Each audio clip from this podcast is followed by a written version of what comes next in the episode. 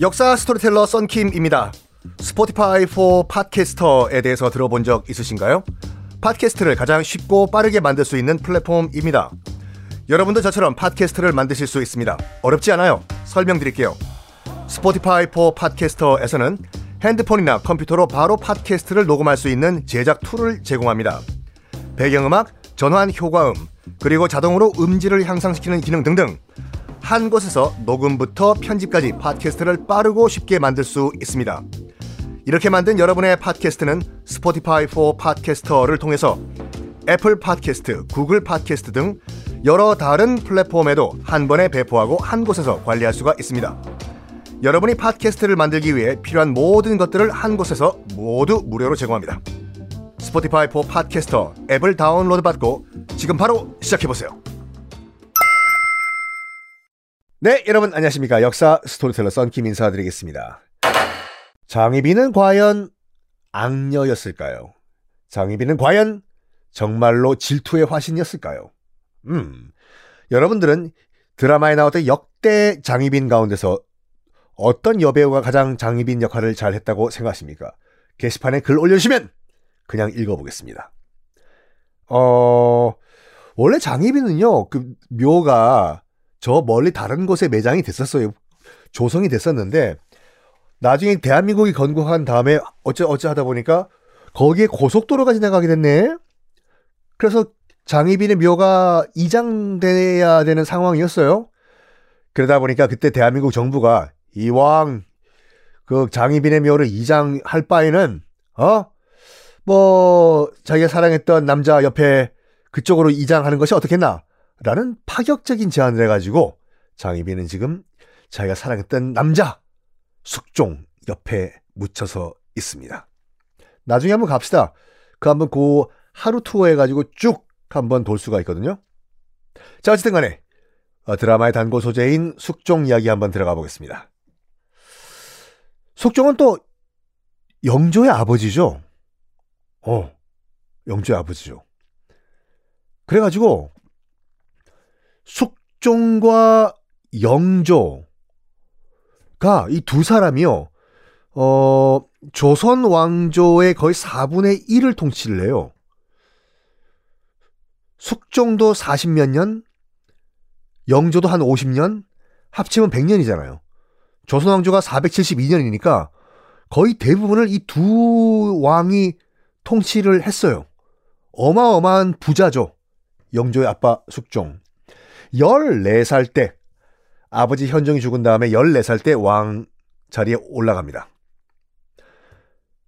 자, 14살이면 충분히 그 왕가의 여인들이 엄마라든지 할머니가 수렴 청정 할 수가 있어요. 대신 통치 통치를 해 주는 거요. 이런 거 외워두면 드라마 볼 때 편하다니까요. 음, 숙종의 엄마는 누구예요? 그러니까 숙종의 엄마는 즉 현종의 부인이겠죠.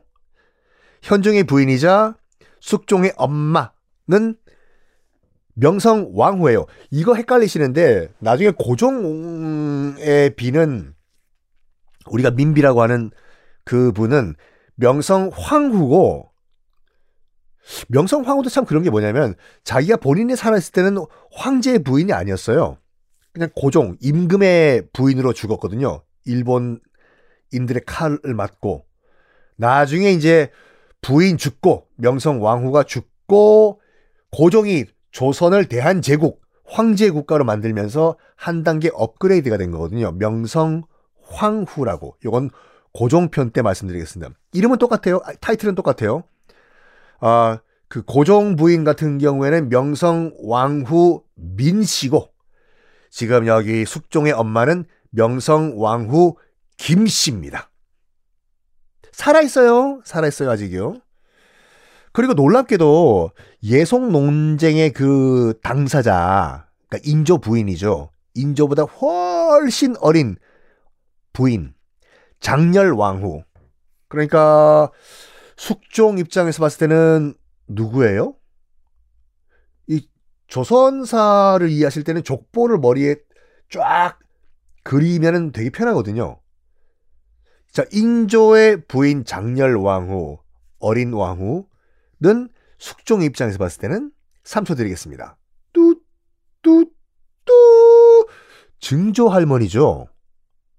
나이가 좀 어려도 장렬 왕후 아직도 살아있어요. 예송 논쟁의 주인공. 그러니까 그 말은 뭐냐면 엄마인 명성 왕후와 또 증조 할머니인 그 장렬 왕후가 수렴 청정 한다고 하면 할 가능성이 있었어요. 14살, 14살밖에 안 되니까 왕이. 그런데 바로 숙종은 됐고요. 제가 직접 통치하겠습니다. 라고 친정, 스스로 정치를 하겠다고 선언을 해버려요. 그런데 이게 왕의 결정가, 결정만 가지고 되는 게 아니에요. 밑에 있는 대신들이 전하 아직까지 너무 나이가 어리다고 놀리지 말아요. 너무 어립니다. 라고 태클을 걸면은 안 될 수도 있어요. 어, 근데 14살이 바로 내가 통치하겠다. 그러십시오! 라고 한 거는 그만큼 결단력을 보여준 거예요. 그러니까 왕가와 그 왕실 어른들과 대신들이 다 저 정도면 충분히 혼자 통, 직접 통치할 수 있다라는 걸 인정했다는 증거입니다. 그거는 제가 차차 지금 바로 말씀드릴게요. 자, 숙종은요. 여러분 국사 시간에는 숙종을 어떻게 배우셨는지 모르겠지만 46년 동안 통치했어요. 왕을요. 숙종은 46년 동안 통치하면서 그 수많은 환국 정치 환국 이 뭐냐? 한국이 아니라 환 바꿀 환자요. 그러니까 여야를 계속 바꾸는 거예요. 여당 야당을. 임금이 이걸 한 거예요. 숙종은 오늘은 너희가 야당, 내일은 너희가 야당 이런 식으로. 그 말은 뭐냐? 이게 가능했어요. 숙종한, 숙종은 전략적으로. 눈치 보여야 안 보여요? 여러분들이 그 신하라고 하면 왕한테. 보이죠? 내가 조금이라도 여당으로서 집권하고 더 오래 하려면은 왕한테 딸랑딸랑 해야 되지 않습니까? 그래가지고 왕권을 정말로 정말로 강화한 왕이었어요. 신하 너희들 무릎 꿇어. 조선은 왕의 나라야. 동의 못해? 너 여당 그만두고 내일부터 야당해. 이렇게요. 그래가지고 그 드라마에서 수많은 숙종들이 나왔잖아요. 드라, 연기하는 탤런트들이. 제가 기억하기로는 숙종을 가장 잘 묘사한 아, 그 탤런트는 어 최민식 씨가 아닌가? 나 지금 떨고 있니? 그 최민식 씨죠. 진짜 카리스마 있게 숙종 연기를 했거든요. 왕은 왕이다! 이거요. 자, 이 숙종은 이숙종은 요걸 또 했어요. 뭘까? 다음 시간에 공개하겠습니다.